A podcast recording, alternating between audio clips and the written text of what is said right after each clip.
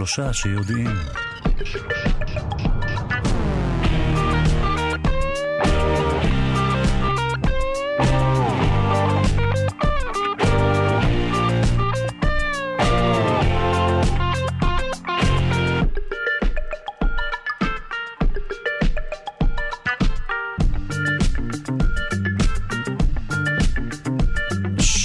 לכם, אנחנו שלושה שיודעים בכאן תרבות, אנחנו בתדרים 104.9 וגם 105.3. נלווה אתכם המאזינים שלנו עד השעה 9, ואתכם הצופים של כאן 11 נלווה בשעה הקרובה. והיום אנחנו בתוכנית מרתקת במיוחד, אנחנו עוסקים במשפחות של שפות, ונמצאת איתנו הבלשנית דוקטור תמר אילם גינדין, שהיא גם מחברת הספר גיבורים, מלכים ודרקונים, מיתולוגיה איראנית לכל גיל. את גם בלשנית אבל גם עוסקת באיראן, נכון? בלשנית ואיראניסטית. המומחיות שלי היא שפות איראניות. שפות איראניות, אז אנחנו נדבר גם על השפה הפרוטו-שמית באופן כללי. אה, נענה על השאלה, האם היה מי שדיבר בשפה הפרוטו-שמית? בואי תעשי לנו ספוילר, מעניין אותי, מסקרן אותי מאוד. זו הייתה שפה אמיתית, חיה, או שמדובר בשפה וירטואלית? מדובר בשפה משוחזרת. אנחנו, מן הסתם היו דוברים של איזושהי שפה שממנה התפתחו כל השפות השמיות, אבל... רוב הסיכויים שהם לא דיברו בדיוק מה שהם משחזרים. טוב, אנחנו uh, נעמיק בנושא הזה, וגם uh, נבין האם העברית התקנית של היום היא תולדה של uh, דורות רבים של טעויות uh, בעברית, כי אנחנו יודעים שטעויות זה, זה אלה המוטציות שגורמות להתפתחות של שפה, נכון? נכון. בין yeah. היתר. כן, אנחנו uh, מיד uh, גם ננצל את המומחיות שלך באיראן, כי זה מתאים לנו בדיוק לנושא הראשון שאנחנו רוצים לעסוק בו. מלבד כל מה שאנחנו שומעים על פוליטיקה סביב איראן והחדירה של האיראנים לסוריה, אה, אנחנו נדבר על המלחמה של האיראנים דווקא בלוחות הטקטונים. כי ב-24 השעות האחרונות מסתבר שהיו ארבע רעידות אדמה באיראן. הרעידה החזקה ביותר הייתה בעוצמה של 6 בסולם ריכטר. אנחנו uh, שמחים שנמצאת איתנו כאן המומחית שלנו לענייני האיראן, דוקטור תמר אילם גינדין, שתעדכן אותנו מה קורה באיראן, בין היתר גם uh, מטוויטר והרשתות החברתיות. Uh, כן, אבל uh, אני רק רוצה, לתק... ארבע זה מה שדיווחו, אבל uh, היו בסוף שבוע האחרון uh, מספר דו-ספרתי של רעידות אדמה באיראן. כן.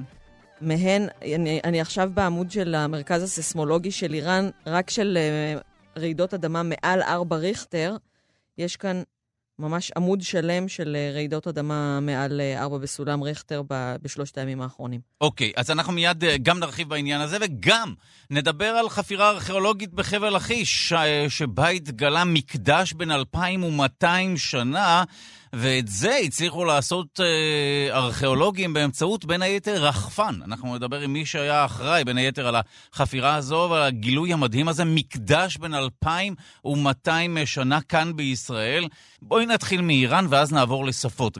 את בלשנית, אבל את מולטי טאלנט, אז נתחיל באמת ממה שקורה באיראן. אגב, למי שהתעדכן בחדשות היום, ראש הממשלה אה, בנימין נתניהו אמר בנאום שהוקלט לפני כמה ימים וישודר היום בפורום אה, סבן בוושינגטון, שהוא לא יאפשר כמובן למשטר המבסס את עצמו על השמדת אה, המדינה היהודית להשיג נשק גרעיני ולהתבסס בסוריה. אלה לא דברים חדשים, אבל אה, אלה דברים שכבר שמענו וגם ייאמרו היום, או ההקלטה לפחות תנוגן היום.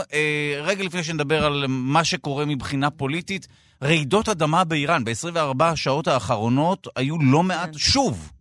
כן, אה, בשני מוקדים, אחד זה המוקד שהיה פעם קודמת, שזה במערב איראן, בקרמנשה, אה, ו... אבל רוב הרעידות של, ה... של הסוף שבוע האחרון היו בכלל במרחק 1,300 קילומטר משם, אה, במחוז קרמן, בתת-מחוז שנקרא קוסרן, שזה ראשי הערים.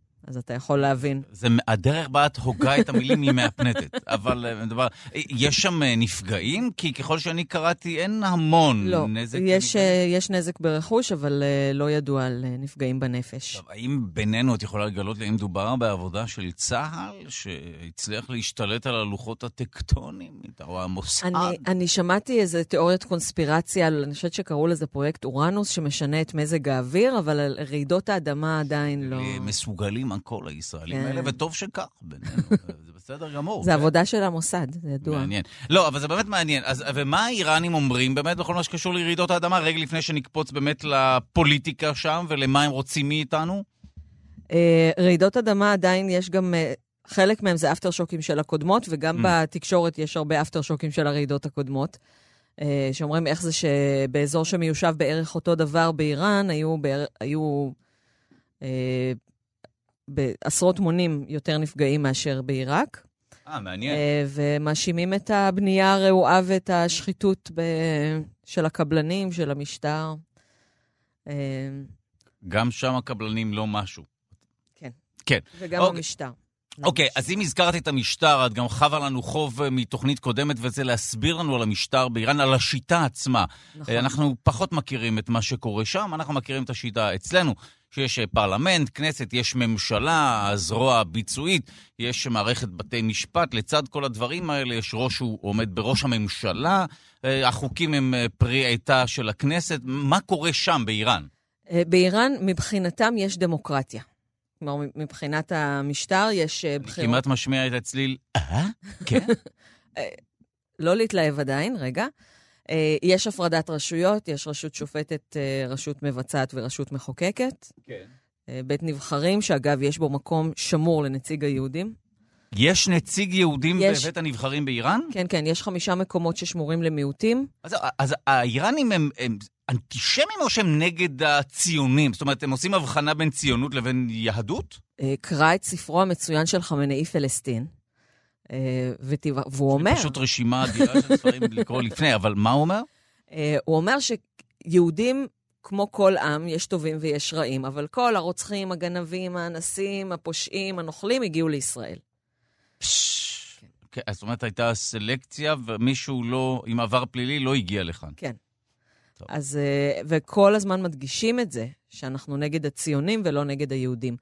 אה, והייתה איזה פעם שפרסמתי משהו בקבוצת אה, מומחים אה, דוברי פרסית ב, אה, בלינקדאין, כן. ומישהו... אותה רשת חברתית ש... אותה רשת חברתית שאין לי. מושג מה היא באמת עושה, אבל אה, נראה לי שאנשים כך מוצאים את המשרה הבאה שלהם, לא? זה מין השבצה בקורות חיים וכולי. כן, אבל פתחתי שם חשבון כדי לראות מה, ליצור עוד קשרים עם איראנים, וכתבתי שם איזה משהו, ומישהו מישהו כתב לי דבר נגד ישראל, או נגדי, או נגד הממשלה שלנו, שאנחנו אה, הורגים ילדים, וכולם התנפלו עליו, ואמרו, קודם כל, תפריד בין הממשלה לבין העם, שזה יפה, כי זה גם מה שאנחנו אומרים עליהם. נכון. אה, ודבר שני, זה שהיא ישראלית לא אומר שהיא ציונית. כאילו, אוקיי, הגנו. עליי. זאת אומרת, יש עוד הבחנה. כן, עכשיו יש- עכשיו, אה, או שהיא רק יהודייה, או שהיא גם ציונית וכו'. כן. אוקיי, מעניין. בואי תסביר לנו באמת על שיטת המשטר שם. איך זה אוקיי. עובד? יש מנהיג רוחני? אני לא ממש מבינים איך זה עובד שם. אוקיי. אה, חומייני, שהוא אבי המהפכה, היה גם המנהיג הראשון אה, של אה, איראן האסלאם, האסלאמית. זאת אומרת, אנחנו מדברים על הרפובליקה המהפכה שבמזכרתה הם הפכו לאסלאמים? לרפובליקה האסלאמית. כן. היה משאל עם כמה זמן אחרי המהפכה, אה, ש-98% הצביעו בעד רפובליקה האסלאמית, שזה יותר ממה שיש מוסלמים במדינה. שלא לדבר על אה, זה שלא כל המוסלמים דתיים ולא כולם רוצים, אבל 98% אמרו כן. אוקיי. י- יש שאומרים שכך אה, התחילה מסורת הזיופים בבחירות שם. אה, ואז האנשים שבעצם עשו את המהפכה, פתאום גנבו להם את המהפכה שהם עשו. כי היו הרבה קבוצות וחלק מהם עכשיו התחילו להיות נרדפות. Mm. אה, זה אנחנו מדברים על לפני... אה, אוקיי, ובאמת, כמעט מה 40 שנה. המבנה, ה- כמעט אני אומר, חוקתי או constitutive? יש שם חוקה, אוקיי, נכון? אז יש את? המג'לס, בית הנבחרים, שאמרנו שיש שם חמישה מקומות למיעוטים, אחד מהם ליהודי. יש שם בית נבחרים שהוא כנסת כזו. שהוא או כנסת, נכון? פרלמנט. ו... נכון, פרלמנט, אה, נבחרים לפי מחוזות, ואלה בחירות אה, חופשיות, כביכול. אני אומרת כביכול, כי יש סינון מאוד זאת מדוקדק אומרת, כביכול, כי נדבר חלק עליו. מהאנשים שמצביעים לא נכון מוצאים את עצמם בעינויים. אוקיי. אה, האמת היא שהבחירות לא עד כדי כך חשאיות. כלומר, כשאתה מקבל פתק בחירות, אז זה- יש זה מספר... החשש כמובן, כן, אוקיי. יש מספר על הפתק, אה, יודעים מי הצביע. ואפשר לדעת. לא, לא שמעתי שעשו עם זה משהו, אבל יודעים איפה אפשר. הוא גר ויודעים כמה מכות הוא יקבל. אה, אם הוא אוקיי. מקבל סובסידיה, כדי לקבל, אה, יש, קוראים לזה סובסידיה או קצבה, כן. שהממשלה נותנת אה, לאזרחים לחשבון, וכדי לקבל אותה אתה צריך לתת את מספר הטלפון שלך ועוד פרטים. אז יש אנשים שלא, שמעדיפים לא לקבל את הקצבה וואו. הזאת. זו קצבה כאילו מזה, מזה שאתה נושם. לא, לא זה לא נשמע רע, אבל זה שזה כן. תלוי בהצבעה, זה לא תלוי, אולי. תלוי בלתת את כל הפרטים 아, אה, שלך, לא תלוי פרטים. בהצבעה. אז רגע, אז אמרת שיש אה, פרלמנט. נכון, קוראים לו מג'לס. אוקיי, מג'לס, אוקיי, מה עוד? למדי אותנו. שבראשו עומד אה, עליאל אריג'ני. שמה התפקיד הזה? הוא מה, ראש בית הנבחרים? הוא כן, ראש בית הנבחרים, שזה אוקיי. בית המחוקקים. זאת הרשות המחוקקת. אוקיי. יש רשות מבצעת. מבצעת, כמו שבר... ממשלה אצלנו. כמו ממשלה אצלנו, שבראשה עומד הנשיא. אה, אוקיי. אז זאת אומרת, הנשיא הוא ראש הרשות, ה... קצת כמו ארה"ב. ראש הרשות המבצעת. מבצעת, כן. אבל בארצות הברית הנשיא גם מחליט. ושם לא? לא, שם מי שמחליט, הוא לא, לא, לא נבחר בכלל, הוא מעל כולם, אבל רגע, עוד לא דיברנו על הרשות השופטת, אוקיי. שבראשה עומד אה, גם אחד האחים לריג'ני. האחים לריג'ני אלה חמישה אחים. מה זה, זה כמו ש... כן. סניפים של מאפייה. הכל... לגמרי. אוקיי. אוקיי, אז יש רשות שופטת לצד רש... כל הדברים כן, האלה? כן, יש רשות אה, מחוקקת, שופטת, מבצעת. עד אלא... כה דומה למה שקורה אצלנו ובארצות הברית, ומה יש למעלה? למעלה יש מנהיג, שבעצם הוא זה שאומר מה יהיה. אה, בין המנהיג לגופים האלה, בעיקר הגופים הנבחרים... הוא באמת אה, שולט או שהוא פיקציה? זאת אומרת, הוא... זה משהו ייצוגי או שלא? כן ולא. כלומר, הוא צריך לעשות מה שאומרים לו, כשהוא לא עושה מה שאומרים לו, אז uh, יש צרות, כמו שהיה בין אחמדינג'אד וחמינאי בסוף uh, קדנציה של אחמדינג'אד. אז רגע, אז ההוא למעלה רק uh, כדי ש... זה חמינאי. זהו. אז מה התפקיד שלו? הוא מנהיג רוחני, מה שנקרא? לכ... איך קוראים לו? קוראים לו המנהיג. המנהיג. אוקיי. המנהיג, מנהיג המהפכה, כלומר... אז הוא כמו האח הגדול. כן, הוא וליית אפרי, הוא הסמכות העליונה, מה שהוא אומר זה מה שעושים. והוא לא נבחר, את אומרת, המנהיג העליון. הוא נבחר כשהמנהיג הקודם מת. Mm, איך הוא נבחר? אה, על ידי מועצת המומחים, כן, על ידי אה, מועצת המומחים. שמועצת המומחים זה גוף שנבחר פעם בשמונה שנים. הם עקרונית אמורים גם לפקח עליו, אבל מעשית, כל הישיבות שלהם חסויות, אז זאת אומרת שמעל כל השיטה הזו שם, אה, אה, הרשות המבצעת והמחוקקת, יש איזושהי אוטוריטה, אוטוריטת על, איזו סמכות על, נכון. שהיא מין מנהיג שהוא יותר רוחני, הוא דתי יותר? לכאורה הוא דתי, כלומר, הוא, הוא חייב להיות איש דת, הוא חייב להיות אייתולה. אגב, החוק הוא שהוא חייב להיות אייתולה, אבל כבר המנהיג השני, שזה חמינאי, שמנהיג עד היום, אה, הוא לא מקובל על כל האייתולות השיעים. אנשי הדת הרציניים לא מקבלים אותו. כי הוא אייתולה צעצוע. כשהוא, כשהיה צריך לבחור אייתולה במקום חומייני, אה, אז רפסנג'ני, כן. אה, מנוחתו עדן. אה, טוב, רוב האיראנים אומרים שמנוחתו לא עדן, לפחות בחוץ, בסדר. אבל לא נורא, העיקר שמנוחתו. כן. בסדר, בואי נעצור לא. לרגע, בבקשה, את רוצה להשלים את הנקודה? כן, רפסנג'ני כן. אמר שחומייני אמר לו על ערש דווי שצריך לאחד את תפקיד הנשיא וראש הממשלה לתפקיד אחד. עד אז הם היו נפרדים. צריך לתת את התפקיד הזה לו, הוא רצה לרכז את הכוח בידיים שלו. אה, וחומייני אמר לו שצריך למנות את אה, חמינאי למנהיג דתי, למרות שהוא לא עמד בכל הקריטריונים להיות אה, אייתולה. מעניין. אז מצאו שבעה אייתולות שיאשרו אותו, והוא אמר, במקום לכתוב ספר דת, תקראו מה שחומייני כתב, זה גם מה שאני חושב. וזהו. טוב, ננצל אותך גם בשעה הזו להבין מדוע הם כל כך אה, אה, שונאים אותנו או מאיימים להשמיד אותנו, אבל גם נשתמש בך כבלשנית, כי אנחנו יודעים אנחנו ש... אנחנו חייבים. זה ניצול ציני, את הנוכחות שלך פה, כל העניין באיראן. כן.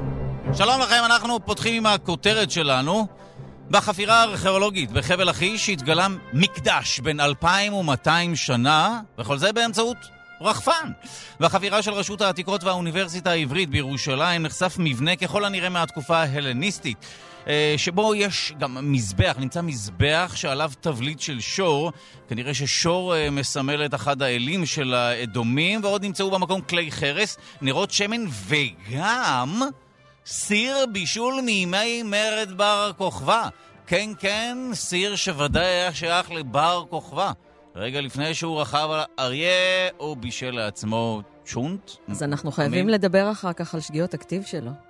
נכון, טראבל מייקר בכל מה שקשור אה, לעברית, אבל הממצאים המאוד מרגשים האלה, שכפי שאמרתי, הם אה, תולדה בין היתר של שימוש ברחפן. אנחנו רוצים לדבר עם מי שניהל את החפירה יחד עם אה, פבלו בצר ומיכל הבר מרשות העתיקות. שלום לדוקטור אורן גוטפלד, מנהל המשלחת מטעם האוניברסיטה העברית, שלום.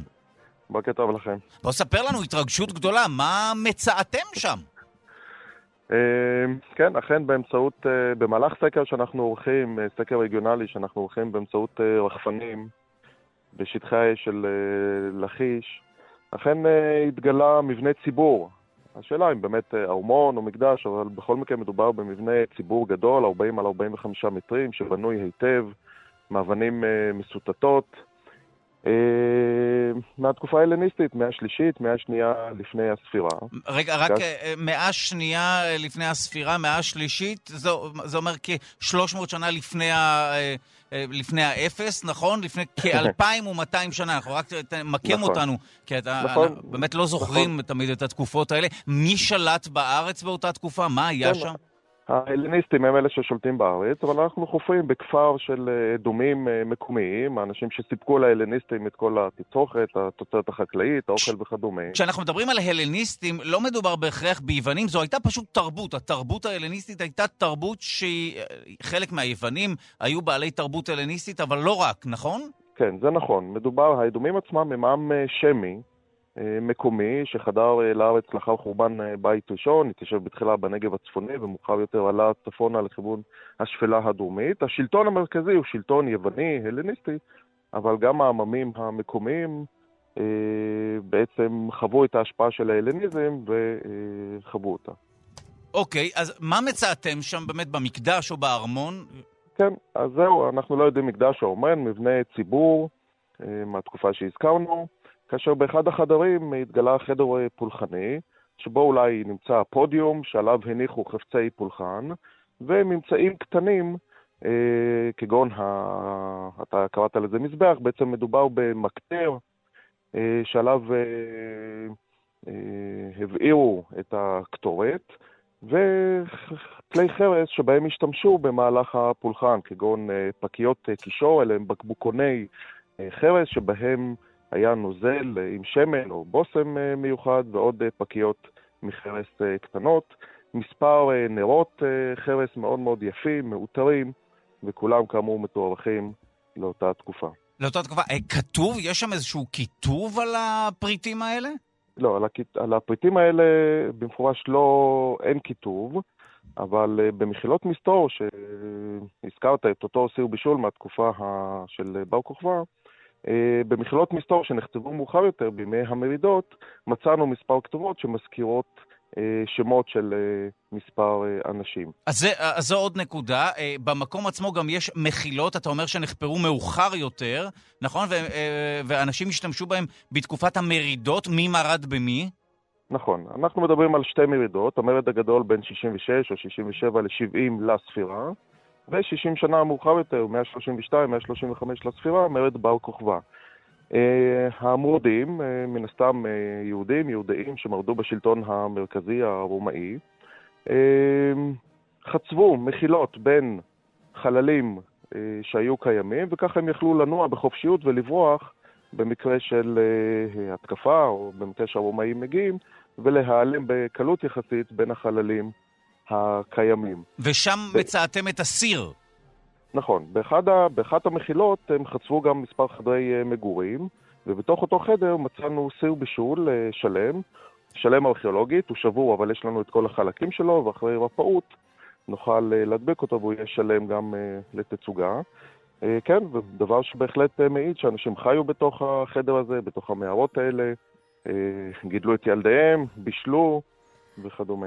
מה עם התבליט של השור? התבליט של השור מזקן כן. אותך, כן. אוקיי. התבליט של השור הוא, אכן המקטר או המזבח, כפי שקראתם לו. זה מזבח אה, מאותר, זה משהו מאוד מאוד אה, נדיר. אה, ראש של שור על צד אחד של המקטר, ובצד אחר של המקטר שור שלם שבעצם יושב עם רגליים מקופלות, והוא נתון בין שני עמודים, עמודי מקדש, מאוד יפים, ככה עם כותרות בראש העמודים. מעל הראש של השור יש אה, עיטור של אה, ירח שמוביל אותנו לעולם האדומי. אנחנו מכירים את זה מהעולם הקדום יותר, מהעולם הכנעני וגם מהשפעה נבטית אולי, אבל כיוון שאנחנו נמצאים באדומיה, אנחנו מדברים על אה, בהחלט מקטר אדומי, לאחד האלים המקומיים של האלים. עכשיו, היכן אפשר לראות, אם אנחנו כהדיוטות, אנחנו כציבור רוצים לראות את מה שמצאתם שם, אפשר לראות את זה איפשהו? אז זהו, האתר נמצא בשטח אש מאוד פעיל של, של הצבא, ולכן אין לא אפשרות כדאי. להיכנס לשם במהלך השבוע, אבל השטח שפתוח למבקרים בסופי השבוע. Mm. שטח אש פתוח למבקרים נשמע מה זה לא טוב. אבל יש שעות שמותר, כן. שפחות יורים בך זה בסדר. טוב, זה נשמע... כדאי לתאם עם הצבא. כן, אוקיי, תודה על העצה. תודה רבה מעומק הלב לדוקטור אורן גוטפלד, מנהל המשלחת מטעם האוניברסיטה העברית. תודה רבה על השיחה הזו. תודה לכם, יום טוב. תודה, וואו, נשמע מרגש. כן, לגמרי. את רצית להעיר משהו על... רצית על העברית ללכ... ש... רצית ללכלך על בר כוכבא. לא, תראה, אילו בר כוכבא היה חי היום, אז היו אומרים אולי שהוא דיסלקט, או שיש לו שגיאות כתיב. אה, אני סתם זרקתי את המילה שגיאות כתיב, זה היה לפני שהיו, אני אגיד עכשיו מילה גדולה. שהמציאו את הכתיב. לפני שהיו קונבנציות אורטוגרפיות, כלומר, לפני שהיו מוסכמות כתיב, אה, אז, אז זה בסדר. אז אי אפשר היה להתקיל אותך בלשון. כן. יכולת לטעות, והכל טוב. ולכן הוא כתב, למשל, מעיד אני עליי את השמיים. הנה אני נותן... אה, הוא כתב תא, כמו סלנג. כאחרון הטוקבקיסטים, כן. וואו. והוא, כן, תא שמיים, תא כבלים, הנה אני נותן תא כבלים ברגליכם. ממש תא פוסטרוף כזה? כמו... בלי, בלי, בלי פוסטרוף. בלי הפוסטרוף, לא צריך. תא השימוש. תאמיני לי, כן. לי דין ולי דיין. כמו שעשיתי לבן אפלול, עשיתי בסמך. נשיא על ישראל בסמך. זאת אומרת, הוא כתב בשגיאות? הוא כתב במה שהיום אה, היה נחשב שגיאות. והנה, הוא הגיע רחוק, רכב על אריה, נלחם. מה רע? אז יש תקווה גם למי שטועה בעברית. אה, לפחות ההיסטוריה תזכור אותו, כן. אה, יותר מאותנו, אני משער. לך תדע. נכון. עכשיו שימי לב, דוקטור תמר אילם גינדין, למוסיקה הזו. כן, המוסיקה הזו היא מבשרת כמובן אה, על בואו של האיש והאגדה. האיש שלנו בהוליווד, היום הוא יעסוק בעניינים שקשורים יותר בישראל, יונתן גת שעבר ג'אט, שהוא מגיש התוכנית גיבור תרבות כאן אצלנו ברד... ברדיו כאן תרבות, בהערצה כמובן, וכוכב שלל אה, תוכניות טלוויזיה של תאגיד השידור הישראלי, בכל פעם שרוצים שמישהו יגיב על משהו, אתה נציג הוליווד. אבל היום אנחנו עוסקים בישראל. אתה כאן... Uh, אני חושב uh, שכדי לציין uh, ארבע שנים למותו של אחד הקומיקאים האהובים בישראל, ודאי על הדור שלנו, זאת אומרת, אנחנו ממש גדלנו עליו, כי הוא היה כוכב ילדים. בואו נתחיל, בבקשה. כן, אנחנו מדברים על ספי ריבלין, שלא רק הדור שלנו ולא גם על הדור הקודם, אלא גם הדור העכשווי, הוא היה מופיע הרבה מאוד בהצגות ילדים, גם בשנותיו האחרונות, בהפקות כאלה ואחרות. אז אני מניח שגם... כן, כמה דורות באמת. צעירים מכיר, מאוד מכירים אותו גם. אה, כן, אה, ספי ריבלין הוא מז'אנר ההומור המטורף, שלקוח קצת בהשראת אה, לואי דה פינס הצרפתי, שהיה קומיקאי סלאפסטיק רגזן, היה כעוס. כן, האנרגיות גם. אנרגיות רבות והרבה מאוד תקלות. כזה היה ספי ריבלין. נכון, הומור פיזי גם, נכון. הומור פיזי. הייתה לו הצגה עם דוב רייזר, שפשוט במשך שעה וחצי הם היו נחבלים. הם פשוט היו נופלים וחוטפים מכות ומחליקים אה, על מים, וזה היה סלאפסטיק נורא נורא מצחיק, שאני ראיתי את זה בתור ילד. אה, והוא אה, בדרך כלל, היה גם לפעמים חוזר עם סימנים כחולים הביתה, הוא היה נוגח במיקרופון, בתור, הוא היה אומר תודה, והיה נוגח במיקרופון, תמיד הייתי מתכווץ והייתי אומר, אבל הוא פשוט היה עושה הכל בשביל בדיחה טובה. אגב, אוקיי, בבקשה. כן, כן, סליחה. לא, לא, כי השילוב בינו לבין דוב רייזר, אנחנו מכירים אותו מהתוכנית הידועה מוצא, שאם אתה נכון. זוכר את הפתיח של התוכנית הזו מהערוץ הראשון, הנה בואו נשמע. זוכר? תוכנית מופרעת, אה, כיפית, ששודרה באמת במוצאי שבת, נכון. כמובן, בערוץ הראשון. שם גילם אה, את הדמות אה, מנואל המלצר, נכון. שזה take off על המלון של פולטי. take off בואכה תביעה משפטית. זכויות יוצרים. לא, אבל. באמת היה, גם עשה שלל דמויות, גם אבא עצבני כזה, אב עצבני של משפחה, גם יוסף. נכון. סוג של איצ'ה, נכון, מה שהתפתח, גם נכון. יוסף, נכון, נכון, הצייתן נכון. וכולי, אבל כן, באמת כן. הוא הביא רוח מטורפת לטלוויזיה ובאופן כללי להומור. נכון, נגיד אה, איפה הוא התחיל, החשיפה הגדולה שלו הייתה כמובן מניקוי ראש, אה, התוכנית הסאטירה של הערוץ הראשון בשנת 1976, אה, ושם... התעצבה דמות, עוד לפני כן התעצבה השקפת העולם שלו שהייתה ימנית, וצריך לזכור שבתקופה ההיא לא היה מקובל כל כך שאומנים וקומיקאים הם ימניים. זאת אומרת, בדרך כלל אנשי הסאטירה והבידור הגיעו מהשמאל, אה, ראיינתי פעם את יער גרבוז, שאלתי אותו איך זה יכול להיות שרוב הקומיקאים והסטיריקנים הם אה, שמאלנים, אז הוא אמר, כי רוב מספקי האסונות הם בימין, אז רוב המספקי הסאטירה הם בשמאל. אבל זה אוקיי. סתם הסבר מבודח. הנה, אתה אה, שוב מסבך אותו. לגמרי, אם לא הספיק לו עד עכשיו. חזר לכרמיאל עוד פעם. אבל זה חשוב במקרה של ספי ריבלין, כי הוא אחר כך הפך להיות הקומיקאי של הליכוד. נכון, הוא הנחה את תשדירי הבחירות של הליכוד, נכון? גם כשלא היה לו קול כבר הוא העלה תשדיר. אה, נכון, נכון, נכון, זה היה ממש אה, הסוף. בשנת אבל 2013. בילדותי אני זוכר את התשדירים שלו, כי הוא ממש זה היה רק הוא כזה. נכון. frame נפתח, האיש שם. זהו, 100% רייטינג על הפרצוף שלו. מדהים. הוא היה המשפיל הקבוע של פרס, של שמעון נכון. פרס. הוא וואו. תמיד היה, הוא הדביק לו את הכן ולא, שפרס אומר על כל דבר כן ולא, כן, כן שהיו ולא. עושים זה flip הדיב- כזה. בעריכה, נכון. יפה, דודו, איך אתה יודע לא, אני הכל? זוכר את זה, אני- אתה יודע. זה- זה לא חוכמה לזכור. כשאתה מבוגר. כן, אגב, אה, בוא אני אוסיף עוד נתון, אתה צודק שהוא באמת ייצג את הליכוד בתשדירי הבחירות, והוא גם הנחה שעשועון אה, מיתולוגי בערוץ הראשון, שכך נשמע הפתיח שלו, הנה.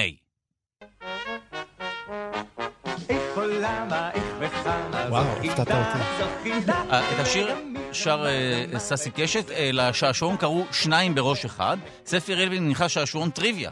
וואו, אתה צודק. הנה נכון. השאלות.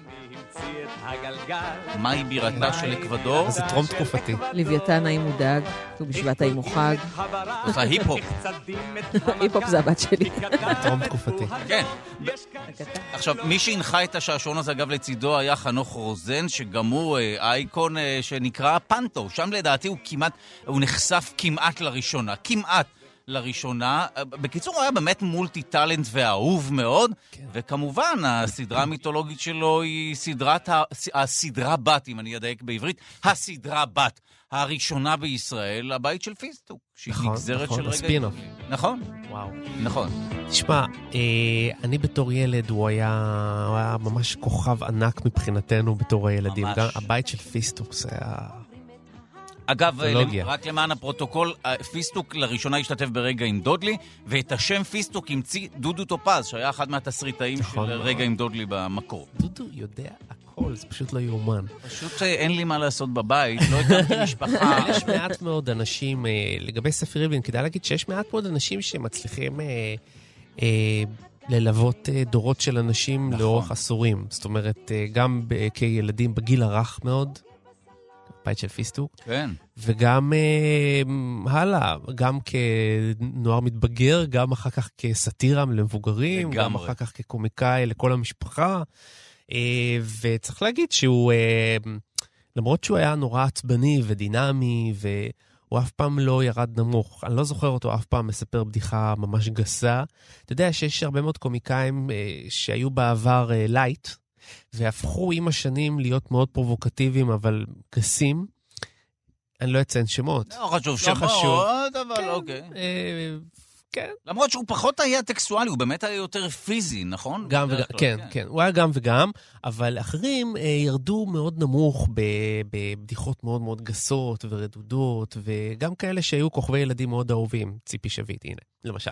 לא חשוב שמות. לא חשוב שמות, חנה לסלו, לא מיד חשוב נציג את שמות. תגובתה. כן. והוא הנה גיל אה. מרקוביץ' מגיע עם התגובה של ציפי. כן, הוא תמיד אה, שמר על, אה, על, על שפה נקייה. עוד משהו שאנשים אולי פחות מכירים, הוא הופיע בסרט השועל בלול התרנגולות של אפרים קישון. וואו, סרט כן. יחד עם שייקי אופיר. זה הסרט הפחות מצליח של אפרים קישון, הסרט נכון. האחרון שלו. ושם הוא, באופן אה, משעשע, הוא עוזר לדולניקר, חבר הכנסת דולניקר ממפא"י. Uh, ומה קורה כשדולניקר מגיע לאיזשהו כפר uh, של uh, אנשים uh, נבערים ומנסה לשלוט על הכפר, להפוך להיות הפרלמנטר של אה, הכפר. מעניין. אז uh, גם לשם נכנס פוליטיקה. הוא עד יומו האחרון לא סבל את שמעון פרס, ולא סבל את המערך, מה שנקרא. ובאמת uh, עד ימיו האח- האחרונים באמת uh, ניסה להת... גם התפקד, לא התפקד, ניסה להתמודד בליכוד בתור חבר כנסת, לא ממש הצליח. הוא היה אבל כן חבר. מועצה, נכון, בראשון ל- בראשון לציון. והיה מעניין לראות כתבה בערוץ 10, על, אה, וגם בערוץ 2, על כשהוא מאבד את הכל, איך הוא עדיין נשאר מצחיק. זה די מעניין. לגמרי, נכון, הוא היה מצחיק עד הרגעים האחרונים שלו, ממש. וגם אהוב, גם, רק עבור מי שמאזין וצופה בנו, אתם צריכים להבין שקומיקאי, בניגוד לאנשים שעובדים במקצועות אחרים, אם אתה לא אוהב את הקומיקאי, אתה לא תצחק ממנו. וספר נכון. ריבלין היה קודם כל אהוב מאוד. נכון, אחרי נכון. שהוא היה אהוב, הוא גם היה מצחיק, כי אהבנו אותו מאוד. רק צריך, רק, רק, רק, רק חוזר ומזכיר שריבלין, מה את עושה, גיל מרקוביץ'? גיל מרקוביץ', בואי קודם כל... זה הכל מתועד. יהיה לנו שיר שלם לסדר פה את החוטים, את הקשר בין החוט לבין השקע ושקע. אוקיי, תודה, כן? רק להגיד, אה, אולי לסיום, שספי ריבלין הוא מהז'אנר של הקומדיה הצרפתית. זה ז'אנר של הכעס והזעם והניואנסים, זה לואי דה פינס. זה כן. הרוגז הזה של ה... כמו המלצר הצרפתי הכועס. זה הפארסה הצרפתית. אנשים שהם זועמים, כועסים ולא מודעים לאיך שהם נראים, זה באמת יוצא משהו מצחיק, זה מייצר קומדיה. כן. נכון. הדבר היחידי שאני יכול להצטער עליו לגבי ספי ריבלין זה שהרבה פעמים הוא ניסה לעשות uh, מין קומדיות שעשו להם יבוא. מחו"ל לפה, הוא גם ניסה לעשות ספי שהיה קצת כמו מיסטר בין, וגם איצ'ה שזה היה, אה, הכל נשאר כשאתה אומר ניסה לעשות, אה, זה משפט אה, אכזרי, כי פעמים רבות גם מישהו בזכיין אומר בוא ניקח, לחלוטין. זה ובוא, זאת אומרת, הרבה פעמים זה לא ממש תלוי בו, לא היוזמה, וגם לא בסופו של דבר התוצאה הסופית. וגם בתקופה שבה הוא איבד את הכל, הוא ניסה לעשות באמת משהו שהוא לא יצטרך להשתמש בקול, כמו נכון. למשל, באמת את קומדיית הסלפסטיק הזו, שנראתה כמו קצת מיסטר בין, כי לא הייתה לו ברירה. נכון, אתה צודק. אני מבין אותך, אני מבין מה אתה אומר. אתה צודק, אני פשוט חושב, אז אני אשלים את הדברים ואני אגיד שאני חושב שבישראל מאוד קשה לתת לקומיקאים גדולים כמו ספיר ריבלין ואחרים, תפקידים אה, מקוריים, עם אה, תסריטים מקוריים, וניסו, בגלל ההתמסחרות של ערוץ 2, הערוץ המסחרי, אני לדעתי הסתבכתי פה עם, עם כל העולם. הם מעתיקים פורמטים. זה לנסות לשחזר סיטקומים שהצליחו בחו"ל, וזה לא תמיד מתאים להוויה הישראלית. טוב, אז יונתן, אתה כמובן מודח מהתעשייה הישראלית, אחרי שטינפת על כל אייקון וכל מחלקת פיתוח של כל זכיין. אם מישהו רוצה שאני אספיד אותו, אני... הנה, בבקשה. הוא פנוי כרגע לפיתוח של סדרות מחו"ל, להעתיק רעיון. אוקיי, תודה רבה ליונתן גת לשעבר ג'אט, אה, ואכן אנחנו עדיין כמובן אה, זוכרים את ספי רילמן כבאמת הקומיקאי הגדול ביותר של כל הזמנים, וטוב, אחד הגדולים. מאוד, כן. ממש ברגעים אלה נכנסה לכאן הגברת גיל מרקוביץ', הנה האנדר. אני מוכנה. היי, מה קרה לאנדר שלי? אם כן, אה, נמצאת איתנו כאן מגישת התוכנית המעבדה בכאן תרבות, הגברת גיל מרקוביץ'. התוכנית שלה משודרת כאן בכאן תרבות מיד אחרינו, בכל יום. ואנחנו מדברים איתך על אקלים. האנדר שלך השתנה כי מצאנו משהו שישדר יותר פטפוט וקצב. זה יותר פטפוט וקצב? כן. מה, חוט... מהמכונת, ממכונת ההקלדה שלי? האמת שזה פשוט עבר לפינת הלשון שלנו. התקמצנו עלייך, זה אנדר אני. לא מאמינה, אתם פשוט מכרתם אותי. תלונות, ענת רחל אורי, אה, בבקשה. אני לא מאמינה, ענת. רגע, אבל... אה, אה, המוסיקה הזו היא לא פחות יפה. לא, זה לא משהו בכלל. תקשיבי. בכלל, לא, זה לא מדבר אליי. זה היה פתיח של תוכנית, זה לא היה פתיח, זה היה אנדר מוזיקלי של תוכנית שנקראה קסים קסם, תוכנית קסומה ששודרה פה בשנות ה-70. אז מה, הם בחרו לא משהו את הפתיח שלהם. אוקיי, אז בואו נשים לה את מכונת הכתיבה. יש לנו את זה בשלוף, אנחנו כמובן נתקן את הטעות. אה, אה, מה זה, אני ממש מוחה, אתם גם לא הודעתם לי בכלל. את יודעת כמה לא זמן לקח לי אתמול למצוא אנדר שישקף את ההוויה הכללית שלך? תכתוב אס.אם.אס, פטפוט ל oh my god, אני מכבה את הרדיו ומשליך אותו מהחלון. הנה. זה עבר לסמדר? כן, אז רגע, בוא נעשה את זה מחדש. וכבר עכשיו נמצאת איתנו מגישת התוכנית המעבדה בכאן תרבות, הגברת גיל מרקוביץ'. התוכנית המעבדה משודרת מדי יום בתום התוכנית שלנו, בתשע בבוקר, והפעם הגברת גיל מרקוביץ' אה, מדברת על אקלים. נכון. אחרי שמיצינו את תחום הג'נדר, ואת תחום ההסללה, ותחום האפליה. עכשיו יש אפליה נגד הטבע. אפליה נגד הטבע, זהו, לא נגד הגברים. אצלנו באיראן זה הטבע שמפלה את האזרח. הנה, בבקשה. מה, מה, עכשיו, מה הבעיה שלך עם אקלים? תראה, אנחנו כבר דיברנו על אקלים פעם, אתה ואני. סיפרתי לך שהיה אצלי פרופסור שחוקר אקלים מכל מיני אה, היבטים, זוויות מעניינות. מסתבר, מסתבר, רגע, רגע. שימי נקודת הנחה שאני לא זוכר מילה אחת שנאמרה ביני ובינך. אוקיי, תודה. רשמתי, אני אזכור את זה. זו האמת. ויש חוקרי אקלים שמתעסקים באקלים מהזווית המתמטית, וזה אומר שהם לוקחים את הדבר המורכב הזה שנקרא אקלים, טמפרטורה, רוח, כיוונים של רוח, כל מיני דברים שאנחנו יכולים עכשיו לחשוב ולהגות אותם במשך שעה בערך, כי באקלים יש כל כך הרבה גורמים, שאנחנו עכשיו נשב ונכתוב דפים שלמים של גורמים. תולדה של התנהגות ואז- שאפשר לתאר אותה במתמטיקה, בנוסחאות? כן. ב- זה פשוט אפשר להמיר את הגורמים האלה לנוסחאות ומשוואות מתמטיות סופר מורכבות, כן? זה נקרא פשוט מודלים, הם אפילו לא קוראים לזה משוואות, זה מודל, זה ענק. כמו שחוקרים קצת אסטרופיזיקה, כן? אה, זה פשוט מודלים מאוד מאוד אה, אהבתי מורכבים. את הדוגמה שנתת לנו מתחום שהוא הרבה יותר ברור לנו, אסטרופיזיקה. אה, באמת פישטת את הנושא. זו הדרך להנגיש מדע. מי שמכיר אסטרופיזיקה, מסע בזמן, אוקיי. תודה רבה, גברת גילמור. בשמחה תמיד. כל יום ראשון ברבע ל. השליכו את מקלטי הרדיו. אוקיי.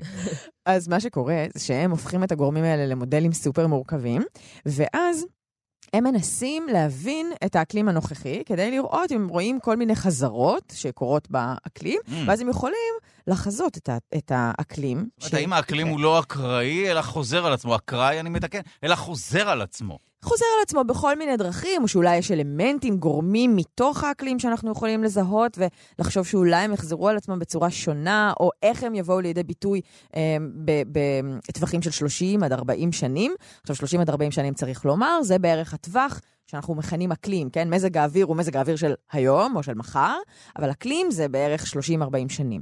עכשיו, המשוואות המורכבות האלה גם, בודק, גם מצליחות לזהות כל מיני תופעות מוזרות באקלים של היום. למשל, האקלים המשוני, האקלים אה, הטרופי, בוא נגיד, הוא האקלים שרואים שהוא מתנהג הכי הכי שונה משאר האזורים בעולם. מאוד מאוד שונה, כן? יש שם גשם כל השנה, השמש אה, נמצאת אה, רוב הזמן במרכז השמיים, דברים אה, שונים קורים שם, ואז לכן הגורמים שם והמודלים המתמטיים שנוצרים הם מאוד מאוד שונים. עכשיו, כל הדבר הזה, הסלט הזה שעשיתי לך, כן. כדי להגיד כן. שזה לא רק עוזר לנו לחזות, ואגב, בינתיים החוקרים והחוקרות לא מצליחים לחזות אקלים. זה אז- כרגע אה, רק ניסיונות. אז למה שלא תבחרי נושא אחר לעשות? אה, כי- בכישלון. אגב, ברור שזה משהו שהוא נועד לכישלון, כי זה נשמע לי משהו שתלוי בהרבה מאוד גורמים. כן, הרי- דודו, אבל זה כמו שתגיד לי, אז למה חוקרים חומר אפל? למה מחפשים חומר אפל ב... ב... שוב אהבתי שוב, את כן, הדוגמה שוב, שלך אנשים שמעו את המילה. את המילים חומר אפל בחיים, אולי הם לא יודעים מה זה, גם לחוקרים קשה לדעת מה זה, זה בדיוק החידה. כן, זו השערה, אבל- זו נכון, תיאוריה. כן. נכון, אבל זה בדיוק אותו, זה בדיוק אותו דבר. יש לנו כל מיני... אמ, אמ, אז אי. אפשר לחזות באמת את מזג האוויר או את האקלים? כרגע ממש ממש לא. כרגע ממש ממש לא. Mm. אבל אנחנו יכולים ללמוד דרך המשבוא, המודלים המורכבים שאנחנו מייצרים ומייצרות, על אקלים עבר. וזה זאת אומרת, אפשר לחזות את. העבר. החזות. וואו, באמת. גיל לא. תרם תרומה. בקיצור, אם יש לי... אני אם מדברת איתך על מאות מיליוני שנים אם אחורה. אני מתחתן בפעם השלישית במקום פתוח, יהיה גשם או שמש? דודו, זה לא פייר. אני מדברת איתך על מיליוני שנים, על אלפי, כאילו מאות מיליוני שנים אחורה, באמת. זה משהו שאפילו קשה להבין. עכשיו, זה בתקופה שעוד הייתה יבשת אחת, פנגea, כן? כן, כן. והתזוזה של היבשות, אומרים, משפיעה על האקלים, וגם הפוך. ואז אנחנו יכולים לדעת אם אנחנו צריכים להתייחס לעוד כל מיני מרכיבים, כמו למשל תזוזה של יבשות. ואם נתייחס לתזוזה של יבשות, אז, איך, אז האם זה יפתור לנו את המשוואות, ואז נוכל לחזות. אז ללמוד על העבר זה חשוב. דע מנין באת ולאן אתה הולך. סתם, אני צוחקת, אבל באמת, זה סתם, חשוב. זה לא צריך ללמוד על העבר. לא, זה צריך... אוקיי. אוף, אוף. אני יוצ- אני יוצאת במחאה מן האולפן בעוד עשר, תשע. בכל אופן, זה דוקטור אורי אדם... אגב, זה לא איום, זאת אומרת... אני יודעת שאתה רוצה שאני אצא. לא, לא, אבל אה, אם תצאי, אני. לא אזיל דמעה. זהו, בקיצור, זה משוגע. אנחנו יודעים אה, להסתכל על למה למשל הסהרה היה רטוב פעם. הסהרה היה רטוב פעם. רטוב ממש? רטוב ממש, כן. רטוב ממש, יש לך מבחן בלשון בקרוב. נכון, אבל לא מחר, כמו אה, לכולם. אוקיי. לא, אני קיבלתי הערכה. אז um, הסהרה היה רטוב, כן? ואנחנו מנסים להבין למה, ואיזה גורמים אפשר להסתכל עליהם כדי להבין את כל השינויים האלה שאנחנו חווים וחוות, כאילו במשוואות, במודלים, ואז להצליח לחזות יותר טוב uh, קדימה. אז אתם ואתן לא מצליחים לחזות את נכון, לא מצליחים ולא מצליחות. לא. מצליחים, לא מצליחות. נכון, כרגע זה קשה מאוד, ולכן מסתכלים על העבר, ללמוד כל מיני תופעות אה, של עבר, למה מדבר היה פעם ירוק, אה, האם הוא היה ירוק כמו האזורים הטרופיים עד כדי כך, או כמו יערות, אה, למה זה משנה, האם אנחנו, שה, שהיום אנחנו יודעים שהמרבית, אה, אה, יש הרבה מאוד אזורים בכדור הארץ שחווים תופעת מדבור, האם אנחנו יכולים ללמוד למה זה קורה, האם זה קשור באמת להתנהגות של האדם או לא? העליתי פה סימני שאלה, שיש כאלה שיגידו שהם לא סימני שאלה, אבל בסדר. טוב, זה כן נשמע מסקרן עצם העיסוק בזה, מתי אפשר להאזין לכל היופי הזה? אז אה, אם אני זוכרת נכון, סתם זה מחר. בכל יום. אה, זה מחר? ספציפית הסדרה הזו עם דוקטור אורי אדם מהאוניברסיטה העברית, אה, תתחיל מחר בשעה תשע בבוקר, מיד אחרי שלושה שיודעים, כאן באולפן עם דודו ארז. זה כן, זה מה שלפני. אנחנו כמובן ממליצים לכם כן להאזין לגברת גיל מרקוביץ', כי אכן אה, זה, מעניין, אה? כן, נכון. שווה להאזין לזה, ולא שוב לעוד עוד משדר אקטואליה ועוד משדר אקטואליה. אז תודה רבה לגברת תודה רבה לכם. גיל מרקוביץ', ואנחנו ממשיכים לעדכן שב-24 השעות האחרונות, ארבע רעידות אדמה באיראן. באיראן, אה, אנחנו הרעידה... כבר עדכנו שהארבע זה רק אלה שהתפרסמו. נכון. אבל היו כמה וכמה, רק מעל ארבע בסולם ריכטר אה, היו איזה עשר, והיו כמה עשרות רעידות אדמה באיראן. זאת אומרת, חגיגה של אה, ריקוד של לוחות. טקטונים. כן. אה, לגמרי באיראן. אה, כרגע אין דיווחים על אה, נפגעים, אבל כן יש שם, במרכאות כמובן, חגיגה של רעידות אדמה. והזכרנו גם את מה שראש הממשלה אמר בנאום שהוקלט לפני כמה ימים וישודר היום. בפורום סבן, שהוא כמובן לא יאפשר למשטר המבסס את עצמו להשמדת המדינה היהודית, אה, כמובן לפי מה שהם מאיימים, להשיג נשק אה, גרעיני ולהתבסס בסוריה. אה, לימדת אותנו באמת על, על המבנה הקונסטיטוציוני או החוקתי, או באופן כללי על המבנה גם הפרלמנטרי של אה, איראן. אה, סיפר לנו שיש אה, רשות מחוקקת, נכון? אם אני אשחזר את מה שלימדת אותנו. הרשות המבצעת, כמו הממשלה שלנו, שבראשה עומד נשיא, קצת מזכיר את ארצות הברית, ומעל הכל יש מנהיג עליון, שהוא זה שהמילה האחרונה היא שלו, מה שאין בישראל. נכון? בדרך כלל שהוא משקף נכון. יותר איזושהי הנהגה דתית. נכון, שהוא, שהוא, צר, שהוא עקרונית אמור להיות איש דת, איש דת בכיר. אה, חומייני באמת היה אייתולה, וחמינאי קיבל את ההסמכה שלו כאייתולה אה, על דעתם של אה, שבעה אייתולות, כי זה צריך לפחות הסכמה של שבעה, ורוב האייתולות פחות מקבלים אותו. אוקיי, ויש עוד אלמנט שחסר במשוואה הזו של רשות, אה, גם הזכרת השופ... את השופטת, אז יש לנו רשות מחוקקת, רשות מבצעת שבראשה נשיא, יש לנו מנהיג עליון שנמצא למעלה והוא זה שמחליט, רשות שופטת לצד זה, יש עוד רשויות שם? כן, כן, יש אוקיי. מועצת שומרי החוקה, ש... יש באיראן חוקה. יש באיראן. חוקה, יש כן. באיראן חוקה מ-1906, אם אני זוכרת נכון. כן. 5-6, הייתה מהפכה חוקתית. אה, ו... היא כמובן מהפכה חוקתית זה כמו מה שהיה. בישראל ב-92, אבל. אני משער שמדובר במשהו אחר. כן, מדובר במשהו אחר, שלקח את הכוח בעצם מהמלך והעביר אותו לבית הנבחרים. Mm. אה, אבל אה, אם- היא כמובן השתנתה, החוקה של הרפובליקה האסלאמית זה לא אותו דבר כמו החוקות שהיו קודם, אבל מעל כל המבנה הזה, או באמצע כל המבנה הזה, בין המנהיג לבין כל הגופים שנבחרים באופן דמוקרטי, אה, עומדת אה, מועצת שומרי החוקה. אוקיי, מועד- שמי... מה יהיה אותה רשות? אה, זאת רשות לא נבחרת, שישה חברים ממונים ישירות על ידי המנהיג, שישה חברים ממונים על ידי ראש הרשות השופטת, שהוא ממונה על ידי המנהיג, והם אלה שבעצם אחראים, קודם כל, כל חוק שיוצא מהרשות המחוקקת עובר דרכם לאישור. אה, וואו. הם יכולים לאשר או להטיל וטו, הם בודקים אם, זה, אם החוק מתאים לחוקה. זה כמובן כולם אנשי דת, כן. אמ, ולפני כל אה, מערכת בחירות, גם לנשיאות, גם למג'לס, כל, כל דבר שיש לו, שמשפיע על המדינה באופן כללי, אה, כל המועמדים עוברים סינון שם. למשל, במערכת הבחירות האחרונות, האחרונה לנשיאות, שהייתה בשנה שעברה, 1,636 מועמדים הגישו מועמדות לנשיאות, מהם שמונה סוננו. אוקיי, שמונה מעניין. עברו לשלב הסופי.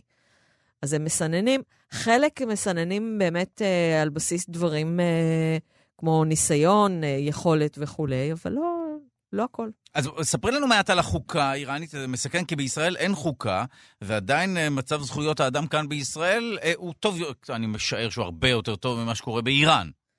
כן. אה, זו, לא, זו לא תעודת ביטוח אמיתית, חוקה. גם זה שיש חוקה לא, לא מבטיח שיתחשבו בה, וגם זה שיש חוקה לא מבטיח מה כתוב בה, כן. כן.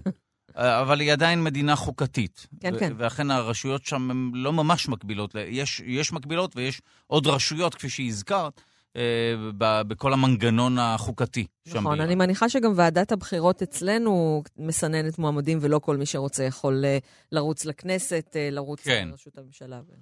טוב, אנחנו נעצור לרגע, כי אנחנו עוברים לפינה, אתם שואלים, הקתדרה למוסיקה עונה, והנה השאלה של, רגע, יש לנו כאן קערה מלאה בשאלות. הנה, אה, זוהי שאלתה של עמית רן מיוסטון, וואו, יש לנו מאזינים גם שם. האם העולם של המוסיקה הפופולרית יכול להתחבר עם המוסיקה הקלאסית? כדי לענות על השאלה של עמית מיוסטון, אנחנו רוצים לומר שלום לפרופסור משה זורמן, מלחין, אה, מנצח ויקיר התוכנית, שלום לך.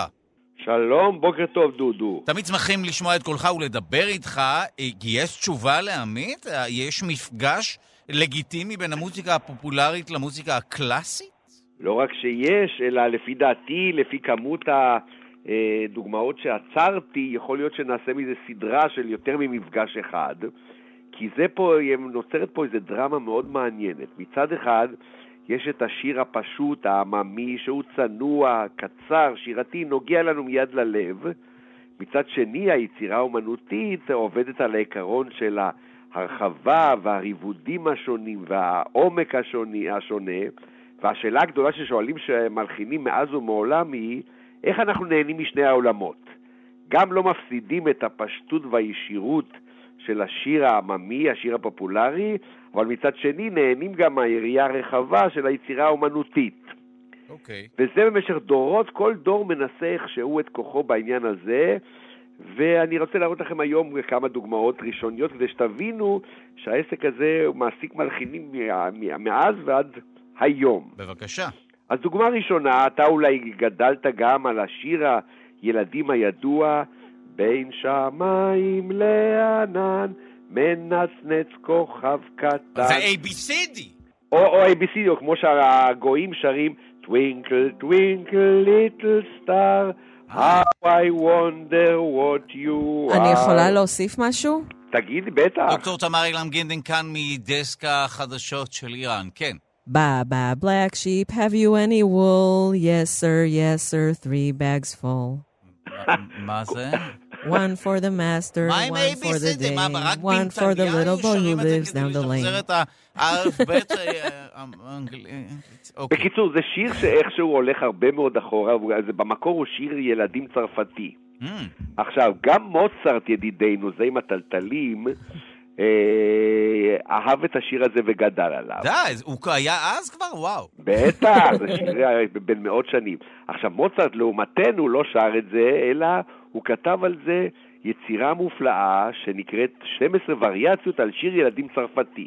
מה זה וריאציה עבור מוצרט? הוא לוקח את המנגינה הזאת, ולכל אחד מהצלילים שלה הוא מעניק אומנות שלמה של סלסול וקישוט. במקום הצליל A או דו, הוא עושה את הסידור. ארבעה צלילים או חמישה צלילים שנמצאים בסביבתו של הדו, ואז הוא מגיע ל... אז ארבעה צלילים בסביבתו של הסול. ואז יוצא משהו מאוד וירטואוזי. או-אה. מוסיף מלמלות לשיר. ואז זה אומר שאתה יוצא למסע בעקבות ABC, אבל הוא גם מסע וירטואוזי לפסנתר. הווריאציה הראשונה היא ביד ימין, ואז יד ימין מנגן את המנגינה ויד שמאל עושה את הווריאציה. איזה יופי. זהו, השכנים התעוררו. השכנים התעוררו, ואז אתה יוצא למסע ארוך, שהייתי רוצה שנתחיל אותו, נשמע איזה שתיים, שלוש וריאציות מתוך. אני מזכיר לכם, 12 וריאציות על שיר ילדים פשוט, שזכה לתהילת נצח בשל היותו של מוצרט מלחין גדול. אוקיי.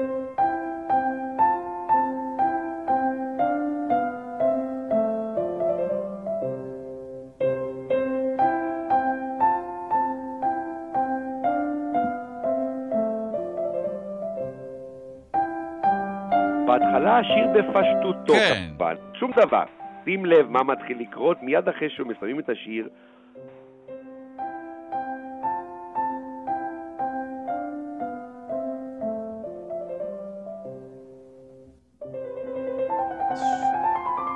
וואו, איזה סלסולים, וואו. וריאציה ראשונה ליד ימין. באמת יפה.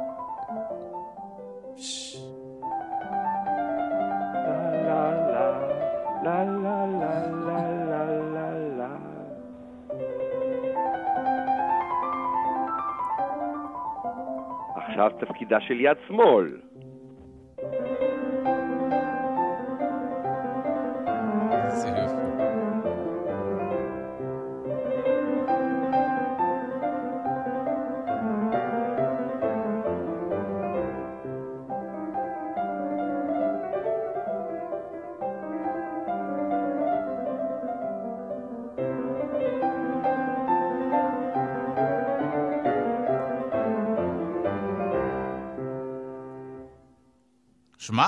מסתפקים בשיר הפשוט הזה, שמתחכמים אותו עם עיבוד כזה, זה מדליק. זה מדליק, ואתה, אם תמשיך בבית, כשתחזור, תשמע את כל ה-12, ותראה שמגיעים אפילו למקומות מאוד מאוד מעניינים, שהשיר הזה, וואו. שהוא שיר מז'ורי ומאוד מאוד אופטימי, הופך להיות פתאום שיר מינורי.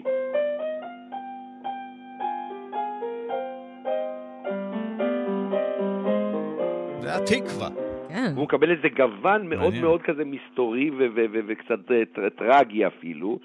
בקיצור, זה משמעותם של רגע, אז התקווה זה ABCD? מה? אז התקווה זה ABCD. או. הגעת איכשהו, שזה בעצם... לא, זה באמת נשמע כמו התקווה כן, שלנו. כן, כן, כן. כן. אז זה ABCD, משם גנבנו? רבותיי, בעצם הפלאפל גנבנו. אחד מיוצרי התקווה את שלנו. עגבניות השרי, אין פה כלום. עכשיו, בשבוע הבא אני אביא לכם עוד כמה מהקלאסיקנים כמו מוז- היידן ובטהובן. עכשיו אני רוצה אבל לקפוץ מאה שנה קדימה לתקופה שהיא הכי עשירה מבחינת השימוש בשני העולמות, עממי ואומנותי, התקופה של מה שקרוי אביב העמים. החצי השני של המאה ה-19, שכל עם רצה ליצור את המוזיקה הגדולה שלו. איך עושים את זה? יורדים אל השיר העממי ומשם עולים לעבר הסימפוניה.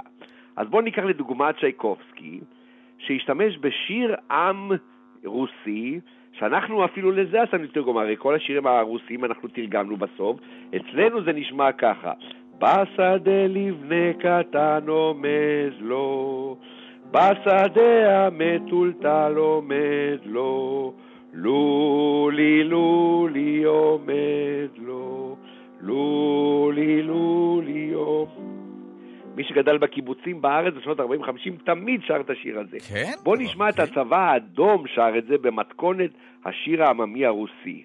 בהתחלה. Oh!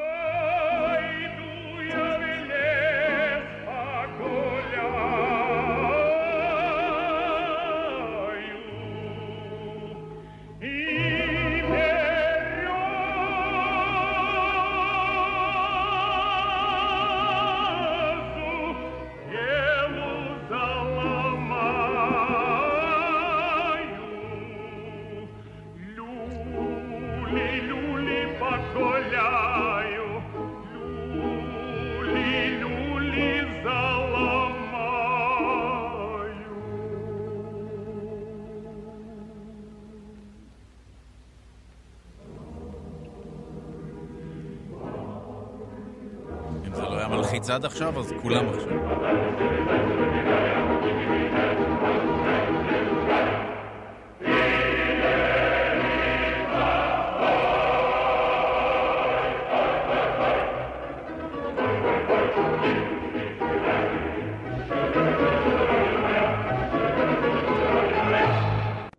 זו הגרסה העממית. אוקיי. חיפשתי את זה- חיפשתי את זה ביוטיוב, אבל יש את הלולי שירי ילדים, אז אה, יש ערוץ לולי. יש גם, יש גם זה. אז אז זה, אז אנחנו צריכים לחפש את הבירץ' טרי, B-I-R-C-H, זה, זה השם של אה, העץ הלבנה ב- באנגלית, ושם מוצאים את כל האוצר הזה. אוקיי. עכשיו, מה קורה שלוקח שיר כזה, מלחין כמו צ'ייקובסקי, ומכניס את זה לתוך הסימפוניה הרביעית שלו? אז הכוח של התזמורת הסימפונית יוצר מצב שהוא מתחיל מהמנגינה הפשוטה באבוב, ואז פעם שנייה זה מופיע, כבר יש איזה סולמות עולים בכינורות, ואז נכנסים כלי המתכת, ואז נוצר איזה אפקט של שיא גדול, שים לב, פרק רביעי מתוך הסימפוניה הרביעית של צ'ייקובסקי. מה עושה שיר עם פשוט שעובר את המטמורפוזה והופך להיות משיר עם ליצירה סימפונית גדולה? צ'ייקובסקי. אוקיי.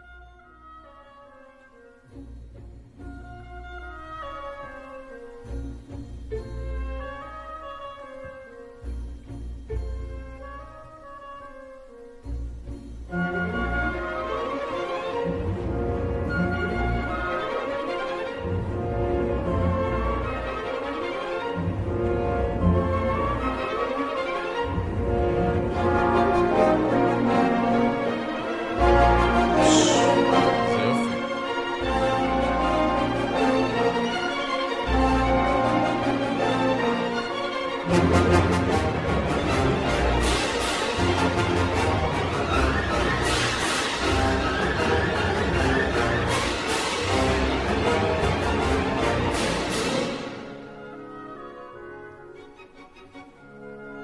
זה מתחיל להתפרק למוטיבים קטנים שמרצדים להם אי פה אי שם בתוך התזמורת הסימפונית.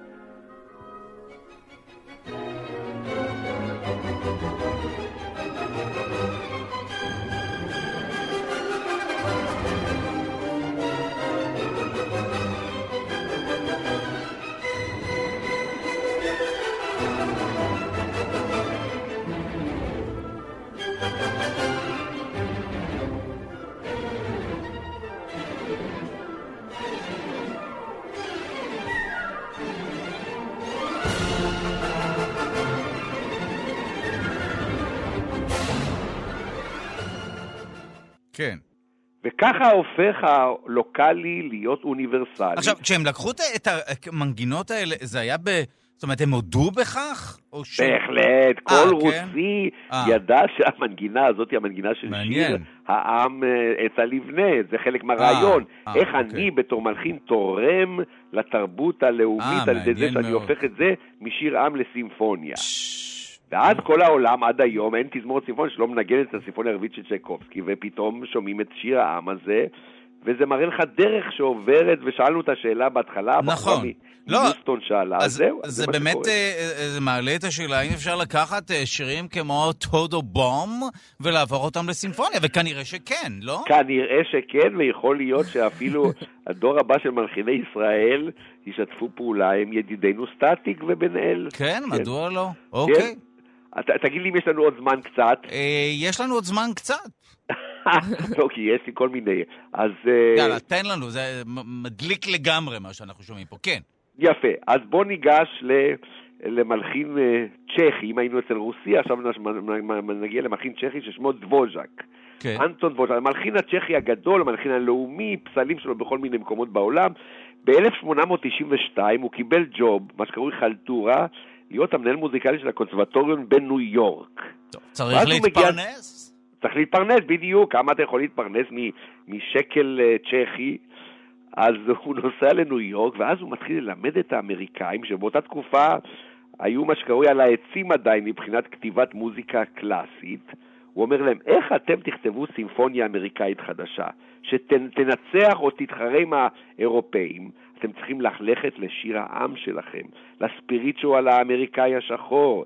שמה, אם תצאו ממנו אל הסימפוניה, יש לכם סיכוי להתמודד. ואז הוא כותב להם את הסימפוניה מן העולם החדש, הפכה להיות היצירה הכי פופולרית שלו.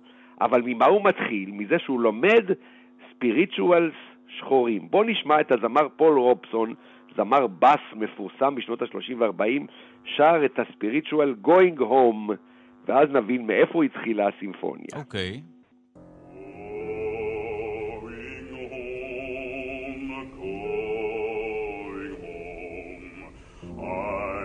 Just going home, quiet like some still day.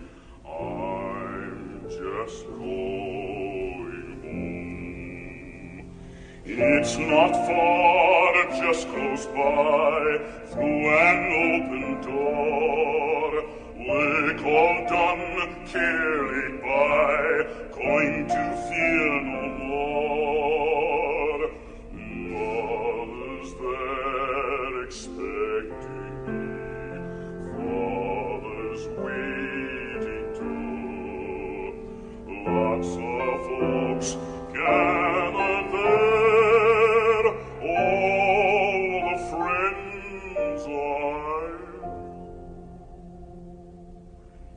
עכשיו, למען האמת,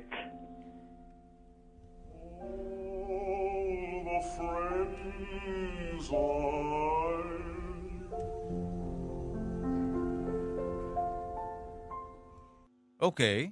עכשיו, אנחנו כבר לא יודעים אם זה ספיריטואל, זה אולי מנגינה של, של שו, דבוז'ק שכתב בנוסח, אבל מה שאותנו מעניין זה איך הדבר הזה, שמצלצל כל כך כמו ספיריטואל כושי, הופך להיות חלק מסימפוניה גדולה. אז בואו נשמע פרק שני, התחלה מתוך הסימפוניה מן העולם החדש, שהפכה להיות היצירה הכי פופולרית של דבוז'ק, 1893. ככה האמריקאים למדו איך לכתוב סימפוניות. אוקיי. פש,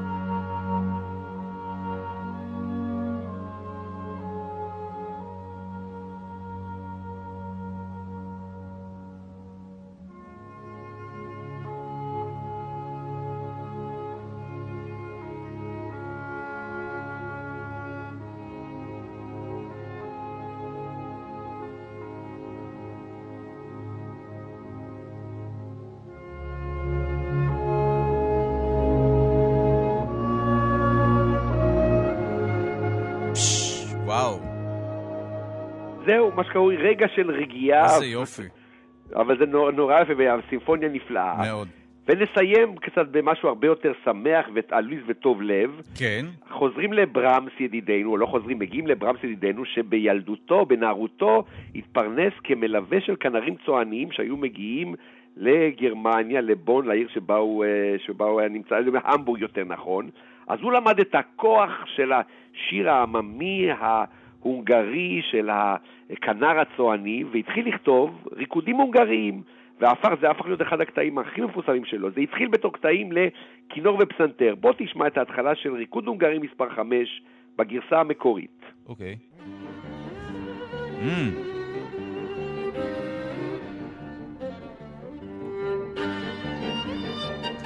פש,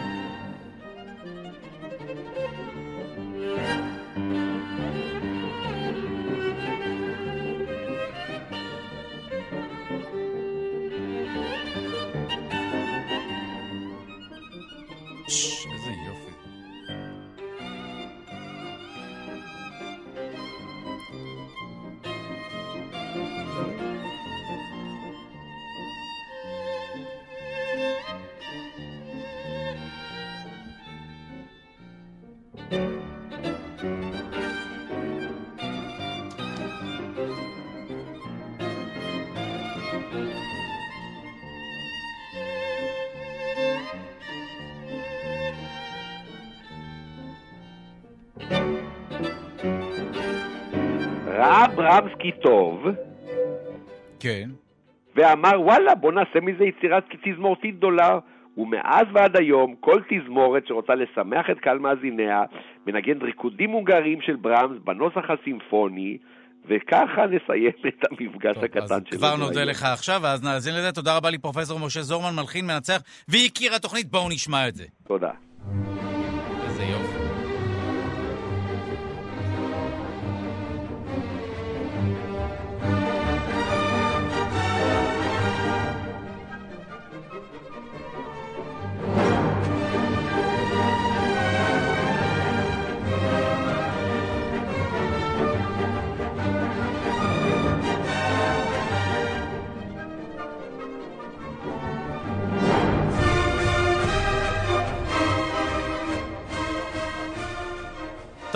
אנחנו אה, נמשיך אה, ברשותכם. בסוף השבוע האחרון, יהודים רבים ברחבי העולם קראו את פרשת וישלח.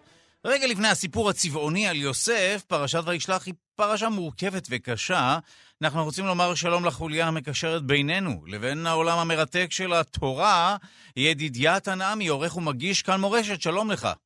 בוקר טוב. אז הנה, אני שומע שהספקת לעבור על הפרשה. כן, קראתי קצת, אבל זה היה קצת אכזרי שם. מה אם יהיה איזה יוסף טוב, איזה כתונת טובה? מה זה? זה סיפור כבד השבוע. תשמע, הסיפור הזה, הוא נוגע אפילו לשם של מדינת ישראל. אה, נכון. נכון, אז בוא תס, תסביר לנו את מה שאתה אומר. בוא נעשה את הרקע קודם כל. אז השבת הזאת שקראנו, אז ה- יעקב אבינו הוא בעצם חוזר לארץ ישראל. ויש לו התלבטות, הרי אנחנו זוכרים למה הוא ברח, בגלל עשיו אחיו. ועולה לו השאלה, רגע, כשאני חוזר, מה יהיה? האם אחי הוא יהיה כמו עשיו או כמו אחי? והוא מתלבט, ולכן אה, כמו בכל אה, ככה אה, מקרה כזה, אז הוא מכין איזה דורון, מנחה, שולח לו המון אה, אה, כבשים וכולי וכולי, והוא אומר אולי זה יפייס אותו, ואם לא, אז אה, נתכונן למלחמה. ובכל מקרה, הוא גם מתפלל כי הוא יודע שהבורא, השם, אה, ליווה אותו לכל אורך הדרך, אז גם נתפלל. אבל הדבר המעניין, שאם אתה מסתכל במדרש, אז המדרש אה, נותן ביקורת ליעקב. הוא מביא שני משלים ממש יפים. כן. המשל הראשון, הוא מביא דוגמה של כלב, כלב משוטט שמסתובב ברחוב, ובא אדם ופשוט אה, מתחיל להציק לו, אתה יודע, מושך לו באוזניים. ואתה יודע, אתה מושך לו באוזניים, אז זה מה שקורה, אתה מקבל גם ביס. אז אה, אומר המדרש ליעקב, סליחה, למה אתה בכלל מתעסק עם עשיו? עשיו עזב אותך, שכח ממך, והוא כבר 20 שנה, הוא נמצא בהר שעיר, מה אתה עכשיו מתגרה בו? זה, זו דוגמה אחת. אז דוגמה מה שנייה- באמת יעקב רצה ממנו? אז זהו, יכול להיות שהוא באמת רצה, אתה יודע, לחזור ולשקם את היחסים ביניהם. אבל המדרש אומר, רגע, מה אתה צריך להתעסק? כל זמן שהוא לא פונה אליך, אל תדבר איתו. בוא, בוא ניקח את הדוגמה השנייה, תראה, זה גם אוקיי. שוב אה, דוגמה. אה, נותנים משל של אדם שהולך אה, בדרך, אולי במדבר, מקום שיש שם אה, שודדים, הוא רואה אדם שנרדם באמצע הדרך. האדם הזה אומר, טוב, מה אני אעשה? מה, אני אשאיר את הבן אדם הזה סתם ככה? בואו אני אעיר אותו. הוא מעיר אותו, בסוף מתברר שזה ראש השודדים, והוא פשוט אה, שודד אותו ועוזב אותו לזה. אז אותו עיקרון גם פה, זאת אומרת, מה אתה מתעסק עם ראש השודדים? הוא שקט, הוא עסוק בעניין שלו. עכשיו, זה, זה גם מביא אותנו לכל מיני שאלה של עימותים, סתם דוגמה כאן ממדינת ישראל. עד כמה אנחנו צריכים היום לבוא ולהעיר אה, עימותים שהם כאלה שקטים? האם כדאי אה, להתמודד איתם, או שבואו ניתן להם ככה לעבור בשלום. עכשיו, הדבר היפה, כשאתה מסתכל על אה, יעקב, אתה זוכר את הסיפור של דינה בשכם, שהיא ועוד סיפור. הסתובבה, כן, סיפור כן, מאוד סיפור מאוד כואב. מטורלל, כן, ברור. איך אפשר לשכוח? זהו. עכשיו, מה שקורה שם, יעקב יחסית היה שם פסיבי, לעומת הבנים. הבנים שם לא מוותרים, הוא אומר, החזונה יעשה את אחותינו. בקיצור, עשו, עשו להם תרגיל אה, מבריק שם. אמרו להם, אין בעיה, בואו נחיה ביחד, אה, רק אתם צריכים גם לקיים את מצוות היהדות, אי אפשר ככה סתם לבוא אז ולהתחתן. רגע, אז רק בוא תספר עבור אה, מי שלא מכיר את הסיפור, מה קרה עם דינה, ואז... אה, כן, אז בסדר. כן. מה שקרה, דינה שוב יצאה ככה לטייל, להכיר את הארץ. שמי הגיעו ל- הייתה דינה? אנחנו היא הבת של יעקב. כן, הבת של יעקב. כן. והיא מסתובבת להכיר, תשמע, מקום חדש, בוא, בוא נסתובב, ואז פוגש את השכם בן חמור, נדלק עליה ומתחיל ככה לדבר איתה ולספר לה וכולי וכולי. בסופו של דבר הוא גם ביצע את אה, זממו והטיל אותה מינית. והאחים מאוד אה, כעסו על הסיפור הזה, זה הכנסת האורחים, זה קבלת האורחים. והם אה, ככה, אה, במנהג של אז, היה מנהג כזה שבעצם בא אה, חמור אה, אבי שכם ובא אל אה, משפחת יעקב, בואו תשמעו, אני מבין שקרה פה משהו, אבל בואו, יאללה, בואו נסגור את העניינים ונחתן את כן, דינה פעם לא היה חוק שלי. פלילי, המדינה לא התערבה, כן, זה היה בין נכון. אנשים, נכון. ואז אה, האחים אומרים, אתה יודע מה, בוא נעשה עסקה. אנחנו לא, אי אפשר, אתם עם אחר, בואו לפחות תעשו ברית מילה, כדי שלפחות יהיה איזה מכנה משותף שנוכל להתחתן ביחד. והם הסכימו, הצליחו לשכנע את כל הכפר שם. ואז האחים אה, שמעון ולוי באים ביום השלישי, שזה היום כנראה הכי כואב, ופשוט אה, עושים שם אה, אה, רצח. זאת אומרת, אחרי שהם. עשו ברית מילה לעצמם, נכון. אה, הם עשו תרגיל. תרגיל ואז טבחו בהם. הם, נכון.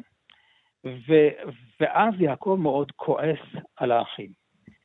והנה פתאום רואים את השוני של אדם שהוא מבין שהגיע הזמן לא להיכנס לעימותים. כלומר, Mm. הוא אומר להם, "ל- למה אתם בעצם מתעסקים?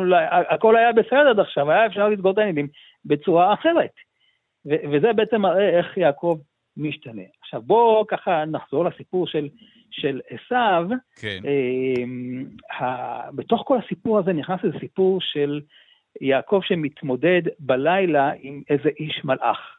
ובמדרש מסבירים שזה לא סתם מלאך, כנראה זה היה שרו של עשיו, זה היה נציג רוחני של עשיו, ויש כאלה שאומרים שזה אמיתי, יש כאלה שזה חלום, אבל בסופו של דבר היה שם אה, אה, סיפור של מאבק עד ה, כל הלילה. זה ממש הבוקר. היה מכות, הם הלכו מכות. לא, ממש היאבקות שם, כן? וואו. ויעקב הצליח ככה ממש ברגע האחרון לנצח, אבל הוא קיבל שם את המכה, כפי שמוכר, והמעניין שיעקב אה, אומר לו השר, תשמע, אה, בוקר, נגמרה לי העבודה, אני צריך לחזור למעלה לשמיים. אומר לו, לא, לא, אתה לא זז מפה עד שאתה מברך אותי. ואז הוא בא בעצם ואומר לו, השם שלך אומנם יעקב, קוראים לך. ככה השם שנולדת, אבל בסופו של דבר השם שלך ייקרא ישראל. עכשיו, מה בעצם ההבדל בין יעקב לבין ישראל? זה בדיוק מה שדיברנו כרגע. יעקב, אם ניזכר, כן. זה עוד, השם שלו מהבטן, השם של עקיבה, מרמה, אתה זוכר את ה... מה שעשו אומר ל... ליצחק? ויעקבני זה פעמיים, כלומר, עבד אחז- עליי הוא כבר פעם- אחז לו בעקב גם, לא? נכון, משם, משם זה כן. התחיל, אבל זה הפך להיות מישהו שכל פעם עוקב ומרמה אה, כל פעם, אה, אז הוא אומר לו, לא, עד כאן, זהו. מפה מתחיל הסיפור השני שלך, שייקרא שם ישראל. אתה תפסיק להיות כל הזמן נרדף, ו... שינוי מיתוג לישראל. זהו. ממש תפסיק ככה. עם היעקב, דה ישראל, והאמת תפס עד היום, אה, לשמחתנו. נכון, נכון. עכשיו, וזה הסיפור שבעצם קשור למדינת ישראל, כי כשקמה מדינת ישראל חשבו על כל מיני שמות, כמו יהודה, אה, ציון, ארץ ישראל וכולי. ובסופו של דבר, מה שנסגר זה מדינת ישראל, נכון. שמו של, של יעקב. כי בעצם, אה, אם, אם נדמה את זה עכשיו ככה, ככה במטאפורה, קח את הלילה, זה הלילה נגיד זה התקופה של הגלות, התקופה החשוכה, כל מה שעברנו בגלות, כל מה שאיך אומרים, הביסו אותנו. עכשיו קמה מדינת ישראל, זה בעצם אותו מאבק שהסתיים בשחר, בבוקר, והנה, זה היה בעצם האור של, שהתחיל מחדש של המדינה, ולכן המדינה נקראת בשם מדינת ישראל. כן, יש אגב דיון משפטי שלם, זה אני אומר כמשפטן, האם למדינה אה, נו. קוראים ישראל או מדינת ישראל? האם מדינת זה חלק מה... סיפורים, מתוך אבל... השם או לא. כן, אבל עדיין כמובן שהשם... אנחנו ישראל, כן. אז, אז אם, אתה, אם אתה מוסיף הערה משפטית, אני מוסיפה הערה איראניסטית בלשנית. נו, אוקיי. כן. אוי, איזה יופי. אה, אה, זה לא כל כך יפה. יש שם תואר, אה, כן. בני ישראל, בני ישראל, כן. בפרסית, שאם אתה רוצה להגיד על בעיה שהיא בעיה מאוד קשה, אז אתה אומר, זאת בעיה שהיא בני ישראל. באמת? כן. או, כמו שאנחנו אומרים, מה, מה זה סינית בשבילי כזה? לא, לא, לא, כאילו. בני ישראל זה, זה ממש, אה, זה שם קשה. תואר. כן. אה, לבעיה משהו- מתמטיקה קשה לא, לא, לא, שאלה עם לא, לא? לא, בעיית הפליטים. אה, או- אבל אה, היא בעיה שלא. קשורה לישראל בהכרח. לא, לא, לא, לא קשורה. זה, כן. זה, אוקיי, ביטוי. למה הצמידו את זה, את הביטוי הזה? כי... אה, אני מניחה שזה קשור לאסלאם, שבני ישראל לא כל כך אה, מחובבים בו. אז יפה, יפה. אז זהו, הנה, זה הסיפור של הפרשה. זה הסיפור, ה- אגב, בשבוע הבא אנחנו נעסוק ביוסף, נכון? או, בוא נעשה בפעם כן. הבאה בשושלת. אה, זה יהיה יוסף אה, וכל הסיפור המרתק. והחלומות כן. זרקו אותו לבור. זה כבר סיפור שגם מעניין. מתאים לילדים, כן. הפעם הפרשה היא באמת הייתה קצת אה, קשה ועם אוסף של סיפורים אה, מורכבת. שחלקם, אה, כן, נכון, מורכבים. נכון. אה, אבל אה, הנה, למדנו והבנו גם שזה משליך עלינו עד ל- ליום הזה. ימינו. לזהות הלאומית שלנו, כן, ול- ולשם המדינה. תודה רבה מעומק הלב לידידיה תנעמי, עורך ומגיש כאן מורשת. תודה רבה. בוקר טוב לצוות, שלום שלום. ואנחנו ננצל את השניות האחרונות כדי להיפרד אה, מכל מי שעמל על המשדר הזה. הנה, האנדר הפך לפחות יפני. טוב, קודם כל, אה, תודה מעומק הלב לדוקטור אה, תמר אילם אה, גינדין, גם מומחית לאיראן וגם בלשנית ומחבר את הספר גיבורים, מלכים ודרקונים, מיתולוגיה איראנית לכל גיל, ספר מרתק, תודה שהגעת לכאן. ותודה רבה לענת רחל אורי על הפינה היפנית, וגם עורכת המשדר ענת רחל אורי, המפיקה שלנו, גם היא. אה, תחת כובעה האחר, ענת רחל אורי, גם היא המפיקה שלנו, הביצוע הטכני. תודה רבה לאלון מקלר שהיה איתנו, תודה רבה למאפרת דניאלה בן יאיר, ותודה רבה ליגאל שפירא שמלווה את המשדר הזה. להתראות.